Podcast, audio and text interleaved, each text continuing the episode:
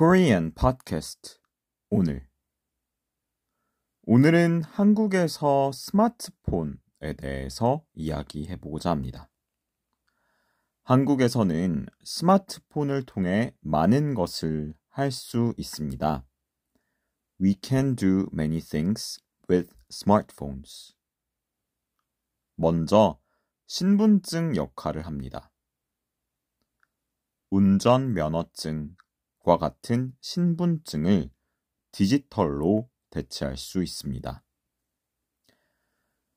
Firstly, they function as a form of identification, replacing physical IDs such as driver's license.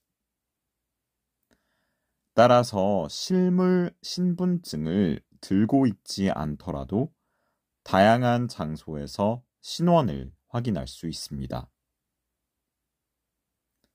또한 KTX와 같은 교통수단 이용 시에 디지털 티켓의 역할을 하기도 합니다. 예매와 발권을 모두 스마트폰으로 할 수 있습니다. Additionally, smartphones play a crucial role as digital tickets when using transportation services like KTX. 셋째, 줄서기를 스마트폰으로 할 수 있습니다. 온라인으로 예약하고 대기 순서를 결정합니다. Thirdly, smartphones enable users to manage queues by making online reservations and determining their place in line remotely.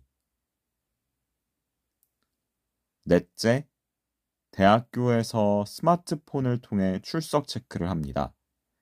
이를 통해 교수님들은 시간을 절약하고 학생들은 편리하게 출석 체크를 할 수 있습니다. 다섯째, 공공기관의 행정 업무를 스마트폰으로 처리할 수 있습니다. 세금 납부, 증명서 발급 등을 스마트폰 어플리케이션을 통해 효율적으로 할 수 있습니다. 그러나 이렇기 때문에 부작용이 있을 수 있습니다. 스마트폰에 익숙하지 않거나 스마트폰이 없는 분들은 어려움을 겪기 때문입니다. 이를 정보 격차, information gap 이라고 부릅니다.